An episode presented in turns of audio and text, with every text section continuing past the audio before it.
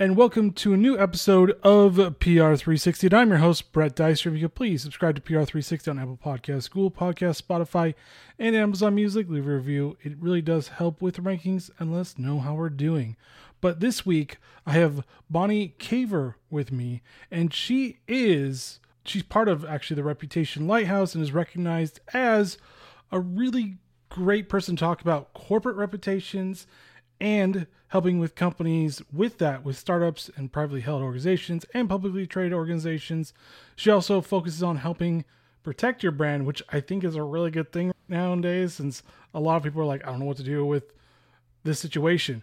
So it's a really good thing that we have her. So welcome to the show, Bonnie. Thanks, Brett. I love being here today. Thank you for inviting me. You're welcome. And my first question is all my guests is are you a coffee or tea drinker? That's a hard one for me because neither. I'm a cold caffeine drinker, so I get a Diet Coke every morning. Ah, so you actually might like cold brew coffee. When I started drinking Diet Coke, there weren't many cold brew coffees, so I'm late to the game. Yeah, it became really popular, I think, like two or three years ago. So it hasn't been around as often as you think it has. So I get it. You're late to the party, but who uh, isn't late to the party every once in a while?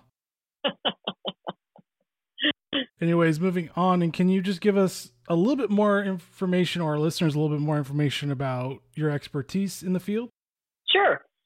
So, my company focuses on helping organizations create, accelerate, transform, and protect their brands. But where I come in is I'm really looking at helping companies change and transform.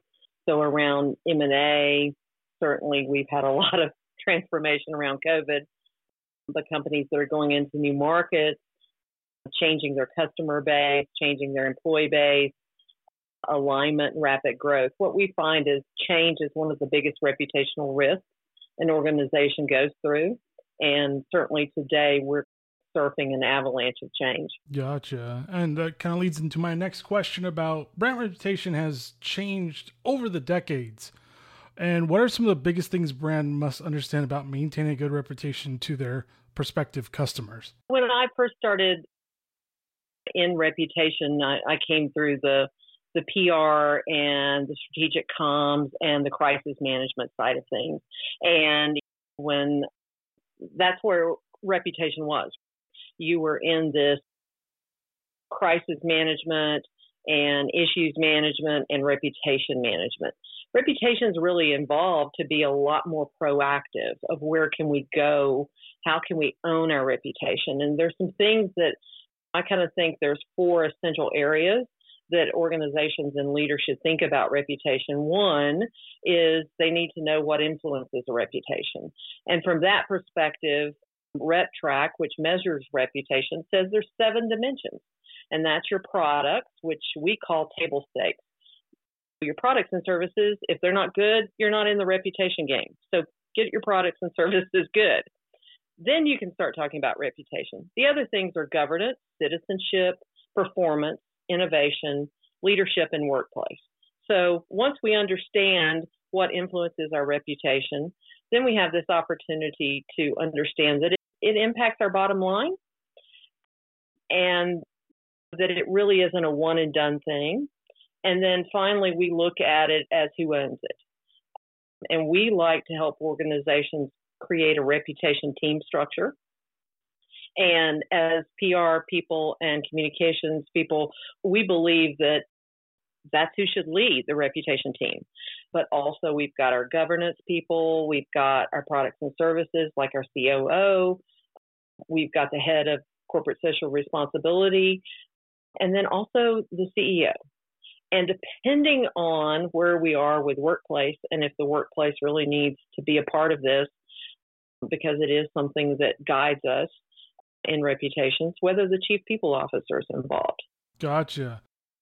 With that, is it a lot more difficult now to wade in those, let's say, societal topics that seem to be murky, but businesses sometimes go into and be like, we stand against this? Is that advised a lot of times, or should you wait and see and not really talk about it as much from a reputation standpoint? I think that really depends on your company's brand. You shouldn't talk just to be talking. we always ask companies, how does this align to your brand and how does it align to your stakeholders? And you should really look inside your house first before taking a stance. I believe when we look back at this last year, there have been some very difficult lessons that organizations have jumped into. They jumped into Black Lives Matter. They jumped into Me Too. Those conversations, which all of us wanted to be a part of. But when you had an all white male executive team and an all white male board, and you jumped into a conversation where you really weren't ready as an organization to jump into that conversation, it was hard on your reputation. I remember early on, maybe February 2020, listening to a DE&I consultant say that they were seeing statements coming out that seemed like Whitney Houston and Michael Jackson lyrics because they really weren't authentic to where organizations were. Organizations just felt like they needed to say something. But reality is, words really matter. And when our words are hollow, it's best just to keep quiet externally. But that doesn't mean that we really can't have the conversation internally and begin to make changes from the inside out. And is that part of why a lot of common mistakes brand make is because of that? Because they go, yes, we need to say something. And they say it, and it's just, whoa, you should have waited it out. You should have just let society as a whole discuss this topic in particular. Is that one of the common mistakes? Or is it just that PR people really want to get ahead of it because it seems like a lot of PR people are like, "Oh, we should do this because it makes us look good." We want to join the conversation, feel like we should join the conversation. But reality is, you should only join the conversation if you have a, a place in it. Is your brand involved in community action already? Are you making change internally? And you shouldn't step into it just to promote your brand there's a lot of punishment um, for organizations that try to step into conversations where they don't belong. However, opening the door for those types of conversations to happen, those kinds of conversations to happen, especially within your organization, is the best thing organizations can do when they're not prepared yet to take a stance because they're not quite there. And let's just talk about diversity, equity, and inclusion that's a process. That's a journey. We all have a long way to go there. But it's okay to say that. It's okay to say this is a journey we're working on. But don't go take a stance when you're not there yet. Gotcha. And could this also lead into more just let's say the hacking and the cybercrime that goes on, especially nowadays where a lot of it has gone on. I think Experian now has been hacked twice for or there's a vulnerability with one of their things should companies be wary about that and that there's like different sides of reputation? So you have the societal one but you also have the cyber crime or cybersecurity type of reputation nowadays since we're all online it seems like. That is one of the biggest risks reputational risk organizations have. And the reason is that we're not used to telling people our business right? So we're not thinking about our stakeholders we're thinking about whether have we done the right things to protect our organization, to protect our stakeholders? Did we communicate that correctly? Is where we falter. And that's where I think if we look back at a lot of companies where their challenges have been and where they've been hit reputationally, is they sat on it a while. They sat on it for six months, they sat on it for three months. It didn't come out when it should have. There are different laws in different states that require you to report to your stakeholders, but that is still very different. It depends. If you've been hacked at all, to require you to notify. Other states say as long as they didn't get detailed information like social security number or driver's license, you do not have to communicate. We have this opportunity to really put in these communications plans and be ahead of the game and but that's kind of part of our brand if it's our brand to be authentic and be trustworthy and to have conversations with our customers and our stakeholders, then that's what we do and that's what we should do naturally. But a lot of people think we can just get through this without anybody ever knowing. It's this hide and seek, it's a secret. And we'll just hold our breath for a little bit and it'll go away. I call those people who are in reputation oblivion. And they're just got their head in the sand and they just think it'll pass over. I'll just hold my breath and we'll be okay. And in reality, eventually it all comes out and it looks like they've been hiding something. And that's just really not good for the reputation. There's way too many eyes on the internet right now. So something will get out. And you can't just say, we're not going to talk about it. I'm like, you got to talk about it. But when is the right way of saying it? You could know about it, but I remember one of our guests saying that sometimes when you find out the first information, it's always worse when it comes to hacking. So, should your language be for if words matter, like you said before, saying this is what we know right now, but it could be worse or we're still looking into it or something like that? Because you may not really know the full extent until months, maybe even a year later. And I think that really has to do with how do you put in your cybersecurity communications plans and get ahead of it because it's not about will you be hacked, it's when will you be hacked. And so do you have insurance? Do you have all of those things? And and then how are you working with your insurance provider and lawmakers to have the right police force, that kind of thing, FBI, justice, to make sure that you have the right plan in place to communicate when it's appropriate to communicate. And sometimes you just don't know. If you look at cybersecurity hacks, sometimes there's a silent hack that's been in there for 200 days before it's even caught. So sometimes we just don't know. The thing is to be able to communicate quickly the important information that people need to do, not to cause panic, but to be authentic and trustworthy and say, here's what we know at this time. It's what is like any other crisis. Here's what we know at this time. Here's what we're putting in place. We will update you. We will update you. We will update you. Do a lot of brands actually have that type of cybersecurity crisis plan enacted? Because I feel like a lot of times they don't. And I think a lot of them are starting to wise up that they need to. But I feel like a lot of the big hacks, they didn't have any type of crisis plan whatsoever. And they were just flying off the wheel going, I guess this is what we do. I think that's one of the challenges is in the reputation business is that communication and comes in as an afterthought. We know that we're doing everything we can to protect from hacks We've communicated to our employees of how to do things. All of this stuff is really in play, and, and I think most companies are very much in play there and working on that because it's just too important not to be. When does communication come into that conversation, and how do we get ahead of it? Really depends on that reputation and how we want to protect our reputation. I call it insulation of the brand the sooner you have these kinds of plans in place, just like you're sitting here putting in the right security for your system and you're telling your employees not to click on links and all of these things, you should have a communications plan of how you're going to talk to your stakeholders at the very same time. If you do not have a communication professional sitting at the table with you when you're having those technology discussions, you're setting yourself up for a reputational risk. Bring more of a little bit of current events. Recently, the CEO of Basecamp, which is a tech company, decided to do a medium blog post of what the company was going to be talking about.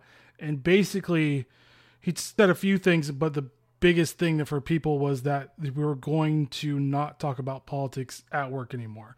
A lot of big people left.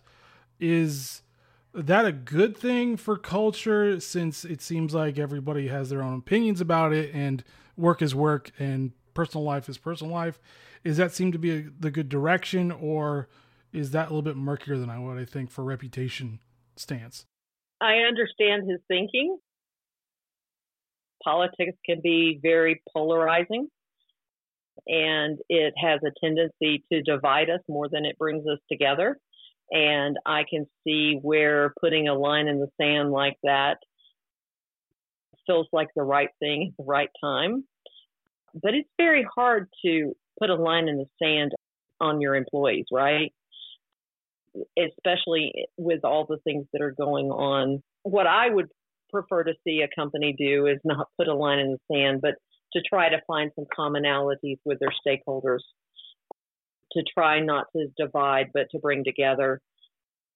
Because this is really a challenging place to be.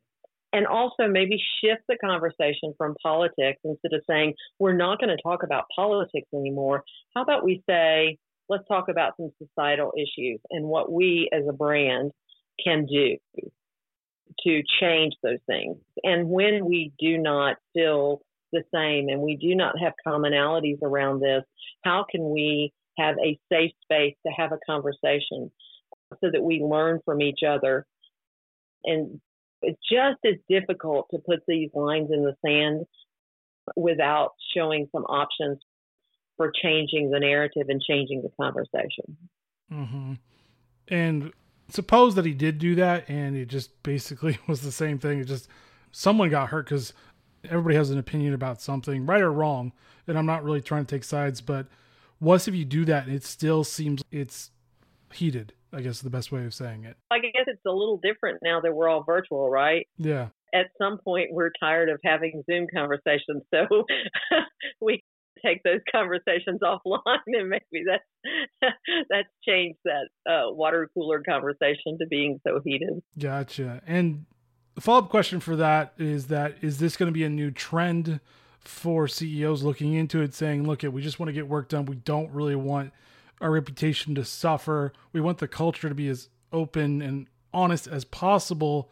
But it seems every time we go down this route, somebody gets hurt, somebody lashes out, and somebody complains to HR about something, and we just don't want to deal with it anymore. I think we have to really look at that culture and brand and say, how does this fit within our culture and our brand? It is a challenging time for leaders, and it is almost a no win situation. If you're silent, what does that mean? If you speak out, what does that mean? Where are your employees pulling you at any given time when your stakeholders are pulling too far away from where the company's going, there has to be an alignment, there has to be an adjustment. And when you're not getting work done because people are arguing and it's become a a inappropriate, unsafe, uncomfortable, unwelcoming space, then you have to do something. That's really looking at what's deep underlying and what's underneath that. And I'm not a psychologist. And to look at that, that also means that a CEO is not a psychologist. So, how do we get the right help from our HR people, from our chief people officers, from our wellness, from our communication professionals then say, what are the canalities that we can come together and be a welcoming, collaborative organization? And in some cases, I think employees decide not to continue the conversation because it just doesn't feel right for them. Gotcha. And what are going to be some of the new rules for brand reputation this year and beyond? new rules. Wow. I think we've got to listen We've got to be relatable. We've got to be open to change. Our companies have to be flexible and agile in the way that they operate. And we have to look to this next normal, not the new normal, because we're not going to be there for a while. And we have to be prepared to communicate openly and honestly and transparently with all of our stakeholders, not just our shareholders, not just our employees, not just our customers, we have to look at our, all of our stakeholder groups and how can we have these two-way conversations that talk about the changes that we're all going through and how do we get to our business goals through this maze of change. So does that mean that brands have to figure out new ways of contacting everybody? I guess is the best way of saying it. You now have podcasts, you have drop in, drop out audio, you have live streaming, you have video, do they have to utilize all those specific areas or should they stick to some specific ones that they're best suited at? I think it's understanding where your customers are and where they're asking you to be. Should you have gone into Clubhouse? Some brands should, some brands shouldn't. We still have brands that don't have a Facebook page because they're B2B and that's not really where their customer base, their employee base isn't there. Or they don't want to hear from them there. So you prioritize, you look at what's right for your brand, you look at where your stakeholders are listening, and you try to eliminate the noise because that's what's so important right now is there's just a lot of noise out there and you just don't want to add to the noise. You want to be impactful in what you say and open up channels where there can be two-way conversation. Gotcha. And the fun question for you if you could start over your own business with a brand new brand culture i guess to say what would it be? I kind of got to do that because i started my company 16 and a half years ago and we're small, but I had the opportunity to create that culture from scratch. And so I feel like we did that by saying we're we have high touch delivery, we solve customers' problems, we try to help people achieve their goals, that kind of stuff. We're engaged in our communities and we have a lot of fun. But I tried to think through I wanted to think through this as what I see in organizations and if they could restart what they should do to restart in their cultures. And I really think it has to do with creating a culture of communication. Because as we look at over and over where pain points are for organizations and where their growth has been stunted, where they have reputational risk, it's when communication has been left to its own device. And so if companies could restart or should could see where they're having communication breakdowns at the appropriate time and change and design that communication flow internally and externally, that makes a huge difference in their ability to be effective and to move quickly and to be agile. All right. Do you have any final thoughts beyond that? I would like to talk about, I've talked a lot about my day job, but I also have this hat of the chair of the International Association of Business Communicators. And in that role, I've had this opportunity to visit with communication professionals and business leaders around the globe and have been working on the a strategic plan and what the future is for communication professionals.